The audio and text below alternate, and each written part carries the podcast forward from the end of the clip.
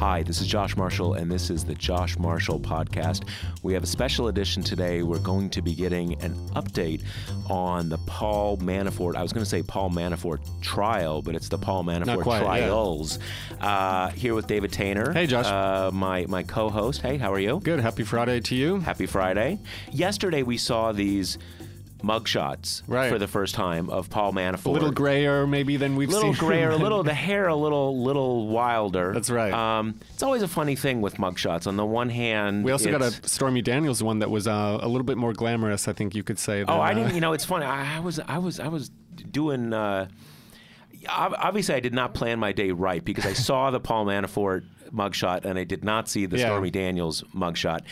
Mugshots are always sort of funny because on the one hand, uh, it's the great equalizer. Um, and uh, when someone is very notorious, people, human nature, people take a certain pleasure seeing them uh, in a mugshot. But it's also a kind of a it's a humiliation. Yeah. Um, and I mean, none of them are flattering, right? none of them are flattering, and it is a it shows the power of the state Right. when when when an individual gets into its clutches, and uh, even even when the person may deserve what is happening to them and Right. have have done bad things, it's still a a sobering reality. Uh, yeah, and it's out there for everyone to see. It's not a there. private. yeah, not it's, a private it's thing. A, it's a it's a funny thing, and I think that even when um, you know we can we can we can believe in the criminal justice system and and and believe that people who who commit certain crimes need to be punished, but it's all it's all it is always good to keep in mind what that means when the state takes power over someone's life and their body. Um, so, in any case, we saw that mugshot yesterday, and if you have been following our coverage of the Manafort trials on TPM or you know any other news organization, you know that there's been this series of things in the last few days where he was, or I guess starting a couple weeks ago, he got sent to prison in rural Virginia. Then he seemed to be saying that he was, you know, in a in a being held under very bad circumstances and he wanted a trial delay. I thought it was that he he wanted to be moved to a different jail. Then he got approved to move to a different jail. Then he said, "Oh, never mind. It's actually pretty good at the first jail." Right. So I was like, "What's going on here? This is like a bizarre s- series of things." So we're going to have our colleague Tierney Sneed, who is our lead Russia reporter uh, down in our DC office, come on and just kind of tell us what's going on. yeah, she's been covering the the both cases for kind of since the beginning Yeah. of them, so she Yeah. she knows better than anyone else. Yeah, and this is a case where you know I, I haven't been that deep personally in these recent developments, so I'm just kind of curious to find out literally like what is going on? Because it, it, it's just this kind of bizarre series of things, and this is uh, another thing about this part of the case is that it's with the judge who seemed to be pretty sympathetic to Manafort and has had some rulings, not rulings that went in Manafort's favor in a substantive sense, but where the judge kind of added some sort of you know color commentary about Right. how he didn't really like the special counsel Right. and and President Trump was liking that and and uh, you know the anti deep state crowd was was into it, but now the judge seems to kind of lost patience Yeah, with exactly. Paul. So we're going to find out what what the deal is with that with with Tierney. But before we do that, let me give you a quick update on something important. Born in Brooklyn and brewed in the Bronx, Grady's is New York's favorite cold brew. We're talking about cold brew. ice Certainly our favorite cold brew. Definitely our. Uh, you know, long before Grady's became a sponsor, I lived on this stuff. It is the Yeah. best stuff out there, and that's that is like that's like legit for me. It's Yeah. it's really that good. But you can not not but to like it's really that good. We're coming back to the ad. Let's just start the ad copy from the start here. Uh, born in Brooklyn and brewed in the Bronx, Grady's is New York's favorite cold brew. But you can have it delivered to your door no matter where you live. Their cold brew kit includes everything you need to create smooth, velvety cold brew at home. All you have to do is add water. No French press, no mess, no baristas. You save money too. You get 36 cups of gourmet cold brew for only 30 bucks. That's less than a buck a cup. And shipping's free. Ready to give it a swirl? Get 20% off your first order at Grady'sColdBrew.com with promo code TPM. That's Grady'sColdBrew.com with promo code TPM. Okay, so let's talk to uh, our colleague, Tierney Sneed. Tierney, how are you? I'm great. How are you? I'm great. I'm great. All right. So we got a lot of news today, and you have to. I guess you're going to head down to the Justice Department soon because Rod Rosenstein is going to have some kind of press conference or something. Yeah, which could be, you know, an assortment of things, but I think I'm going to head down there for that. So basically, by the time people hear this, they will either know that that was like a total nothing burger and it's it's about something that no one cares about or or Jared Kushner has been in yeah or who knows okay but that's but what we want to talk about today is you are our, our lead Russia reporter down in Washington D.C. and our our readers follow all of this stuff but for the last couple weeks we've been seeing this saga where first Paul Manafort gets in trouble. The judge finally sends him to jail. Uh, he's got another judge who's like, at least was his best friend. Uh, he's over somewhere in rural Virginia. Then he wants to get out of jail and come to a new jail. The judge says okay, and then he says no. And then the next thing we know that like we're seeing a mugshot of of of Paul Manafort. so walk. What has been going on with his effort to get into a new facility and then saying no. Walk us through that. What's been going on? Yeah. So, what's kind of important to note here is that this didn't begin with him wanting to get into a new facility. This began because his attorneys asked last week, um, last Friday, um, to delay the case or delay the trial, excuse me, in Virginia, which is supposed to begin later this month. And the basis of this request, a big part of their argument was well, he's since been put into to jail because of, you know, the, the DC judge um, put him there because of allegations of witness tampering. And it's just made it much harder for us to prepare. It takes us two hours to drive out there. He only, he, phone calls are hard. He only can talk on the phone for a certain period of time. Uh, and just this whole him being in jail has made it really hard for us to prepare. So, we we need this trial to be moved back. And what the judge did, um, you know, pretty quickly actually, he said, okay, well, we'll just move them closer to Alexandria, to, you know, the attorney's offices in DC and Alexandria. So that, you know, can help with your problem with the preparation. It'll be much easier to get there. And of course, that's, you know, they weren't actually asking to, to move jails. They wanted to delay the trial, and it turned into this sort of whiplash that they said, oh, no, never mind. We're fine here. We don't need, we don't need to be moved. And, you know, a, a day later, when, when Mueller filed his response uh, opposing the delay, we found out a little bit more why uh, Manafort wanted to probably stay in the rural jail, and that's because he's been receiving what he himself on a phone call called VIP treatment. Um, and it turns out that you know, preparing for trial, the, the, the, jail had done a lot to make it easier for him that I think a lot of other people in that jail probably wouldn't get um, in terms of he had his own phone in his cell, he had special workspace he had access to to prepare. Um, so, but the judge said in response to them asking him to stay, Nope, you're going to Alexandria. I'm confused by this. Alexandria is fine so, for okay, you. Okay, so so basically, they're trying to delay the trial. And yeah. as part of their effort to delay the trial, they start saying, man, he's out in a rural prison and he's it's he's in lockdown and it's absolutely terrible and the judge says, "All right, I don't want to delay it. I'm just going to move you local." And so yeah. they get kind of trapped he, in their own argument, basically. Yeah, and you know, he did also schedule a, a hearing on the delay request, but I think it was a, a, pretty good indication that this judge doesn't want to delay this trial and wants to instead solve his problem another way, a, aka moving him. So it was just kind of a thing that. Uh, backfired on his lawyers because now the trial, I mean, we'll see. Maybe the judge will surprise me and delay the trial after all. But if it's not, you know, now Manafort is also in a, a jail that he might be less comfortable in than than he was in uh, rural Virginia.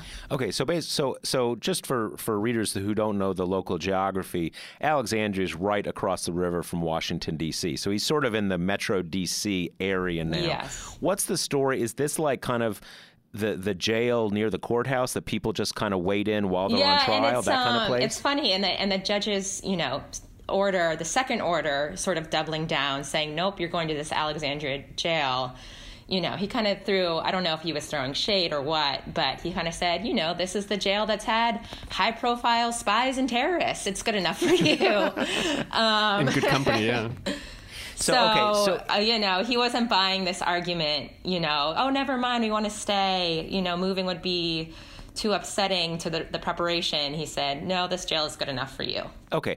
So now one thing, so as you mentioned that there are two trials. There's a DC trial and there's another trial in the Eastern District of Virginia, which is basically just kind of across the Potomac River, but 2 separate trials, two separate jurisdictions. And one thing that has ha- been happening in this trial is that the judge in the Virginia trial is uh, does he have senior status? He's he's like a he's, Uh, I believe so. I believe he's definitely been there for a while. Um, So he- but he uh, he definitely has kind of a, a reputation, if you will. You know, the reporters that I'm covering this Right. with seem to Right. So know he, him well. so he's a he's a uh, he's a Reagan appointee. He's been there for thirty plus years, and he's got this, I guess, reputation as being a bit of an eccentric. Uh, you know, runs his own runs his own operation the way he wants to run it.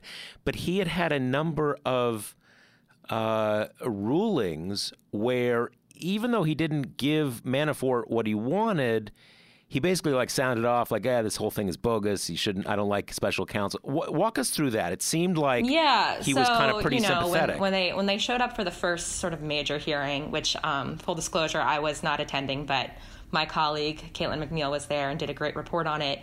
He asked a bunch of really tough questions for Mueller. He seemed to be really skeptical of Mueller's authority, and you know. Trump supporters, Manafort supporters walked away from that really optimistic that, oh, we've got an ally. We've got someone who's going to, you know, start ruling in our favor because the DC judge is very much sided with Mueller and almost all of the sort of pretrial issues there. Um, and then we see, you know, he put down his uh, release his first major pretrial decision, and it was whether to throw out the case. And on one hand, he ruled against Manafort and said he was not going to throw out the case. But then for many, many pages, he sort of kind of commentated and opined on how this concept of a special counsel is bad and it's, you know, it's robbing people of their political accountability, you know, putting these unelected officials in charge of this, that they can go wild, that they can, you know, just kind of find crimes if they need to. Um, and he, he even included a, a, recommendation that we, we, we handle this sort of issue with a bipartisan commission instead. So it's really sort of bizarre um, for him to, on the one hand, you know, rule in, in favor uh, of Mueller, but also spend a lot of time sort of railing on both the kind of concept of the special, special con- counsel and even some of Mueller's, uh, Mueller's specific tactics um, in this case. Right. And these are this is this is a an, an, argument that was made a lot with the independent counsel law because the independent counsel really was you know it it there were some theoretical ways where it kind of was subject to the Justice Department, but basically it had no oversight. You had one one prosecutor who kind of got a brief and can do whatever he wanted. Very different from the special counsel. In any case, now and j- just to explain for us, so this and this is Judge Ellis, I believe. From yes. what you understand, aside from maybe being a little eccentric and temperamental, he didn't have a reputation as being some sort of like hardcore partisan or something like that. No, okay. no. I mean, what I've kind of heard is that he likes attention. He likes to crack up the the courthouse. He's always making jokes and little asides um, in his hearings. Um, I think he, I think he probably, you know, doesn't mind seeing his name in headlines for saying sort of, you know, things that surprise people and, and attract attention. Um, but you know, I think at the the end of the day, you know, when he when he got down to his decision on throwing out the case, when he kind of distilled all the sort of extra commentary on the special counsel and just kind of went down to the actual nuts and bones of the decision, it was really straightforward and you know you know, strip away the other stuff, and it was pretty easy to follow why he got where he got. Right. But I think he kind of just, you know, he likes to put out his sort of views on things, whether right. appropriately or not. Got it. Now, okay, so so then you had this thing with the jail and and the the moving the jail and everything. it sounds like the tenor of the decisions, which were kind of sympathetic, that maybe Manafort miscalculated here and got the judge to to get you know to lose patience with him. Am I am I overreading that? Has it seemed like that the judge kind of yeah, got pissed and I off? Think, you know, when I covered the last hearing, the first half of it, he was kind of staying sort of true to form in terms of being, you know, kind of chit chatty and and uh, you know jokey and whatnot, and kind of wanting to opine on things. And the second half, you know, we'd been there for a while, things were starting to drag on. I think his his patience did sort of snap in that case too. And you know what they were fighting about in, in that case was, uh, or that hearing was uh, Manafort's desire to have a hearing on the media leaks, and, and, and Ellis said, you know, I'm not going to throw away this case on media leaks, so you need to figure out something else to ask. so I think his his patience was being tried even before this whole jail issue, and uh, yeah, and I think now is you know we saw it in that sort of order doubling down when he had a footnote just calling them out for being kind of confusing in this whiplash of Right. you know, complaining about the jail, but then asking that they that they're not being moved from from the jail after all. Right, That right, he's right. losing patience. Got it. Okay, so and to look forward, let's walk us through the. the I guess there's still they're still going to have a hearing. There's still a possibility the this the Virginia trial will be delayed. But walk us through the schedule over the next few months for these two trials, as of you know yeah. as of right so now. So we have um, a hearing. I believe it's next week. That they have a few other sort of pretrial issues they need to figure out in Virginia. Another request that Manafort made, in addition to delaying the trial, was moving it, changing venue, moving it to a different courthouse. Um, again, he's kind of arguing here that the media environment here is prejudicial to Manafort, um, and he went, he suggested moving it to Roanoke. So that's one other big um, outlying unresolved issue. But I'm I'm sort of skeptical that the judge would grant him that request. So assuming that we kind of get through all of that without any major changes to the schedule, the the trial in Virginia will begin at the end of July, um, and the the prosecutors have asked for at first they asked for two weeks to make their case. Um, at, at a recent hearing, they they told the judge we might actually need three weeks, and he did not like that idea. He said two weeks was long enough. You know, find a way to make it two weeks. So we'll see how long it, it lasts, but it could be very easily a, a three week, maybe four week ordeal, um, depending on how long the defense takes as well. Um, and then once we wrap up that, you know, presumably by mid August a month later in mid September, the DC uh, trial will begin. Um, September 17th, I, I begin is I believe is the beginning date of that trial, and we've been kind of moving along more more steadily with the with the pretrial issues in that case. Um, that case obviously was has been a, kind of percolating for a little bit longer because those charges were first brought last in last October. So that's So- sort of where we're going here. So basically, uh, a couple we in a couple weeks, assuming nothing changes, we're going to start with a trial, the Virginia trial, that will run for a few weeks, and and like pretty soon after that, we're going to be into the D.C. trial. So it sounds like uh, we're looking at eight or ten weeks, maybe of of of Manafort trials coming up relatively relatively soon. Yes, yes. I mean, we might we might have a little bit of a break between the Virginia and the DC trial, but that's basically kind of where we're where we're heading. Got it. Got it. And, okay. the, and the yeah. Virginia and the Virginia trial is the one that is very logistically challenging, right? You have to rent a, a hotel room. yes, the judge basically. yes. So, um, you know, for our listeners to be aware, you know, why they might not get as many uh, quick updates from us as we'd like. Uh, you're required to surrender your cell phone and your uh, computer and all other electronics to enter the Virginia courthouse. Um, there's really no way to sort of get messages outside the courthouse beyond a, a payphone that I will be trying to make use of. Um, but for the most part, anytime I want to, you know, file a new update on the case, I'm going to have to physically leave the, the courthouse. And so the current plan is we have a hotel room um, nearby where I can keep my computer and file and whatnot. But it is going to be somewhat of a logistical nightmare. And in the in the DC case, in the in the DC courthouse, reporters, if they have a press pass, are allowed to bring their computer and cell phones into the actual courthouse. They have to turn those off when they're in the courtroom, but at least it's fairly easy to just leave the courtroom and turn your phone on and, and whatnot, you know, whereas physically having to leave the courthouse in Virginia is going to be a giant pain. Yeah, so it's this, and I think David Kurtz was telling me that that in the in the shorter hearings that we've been doing, sort of on a you know one by one basis, there's like a, a like a, a, deli or a bodega across the street. Everybody leaves their all the reporters yeah, leave their yeah, phones you pay there. like two dollars per item. Uh, and they, they just store it for you at this little bodega across the street.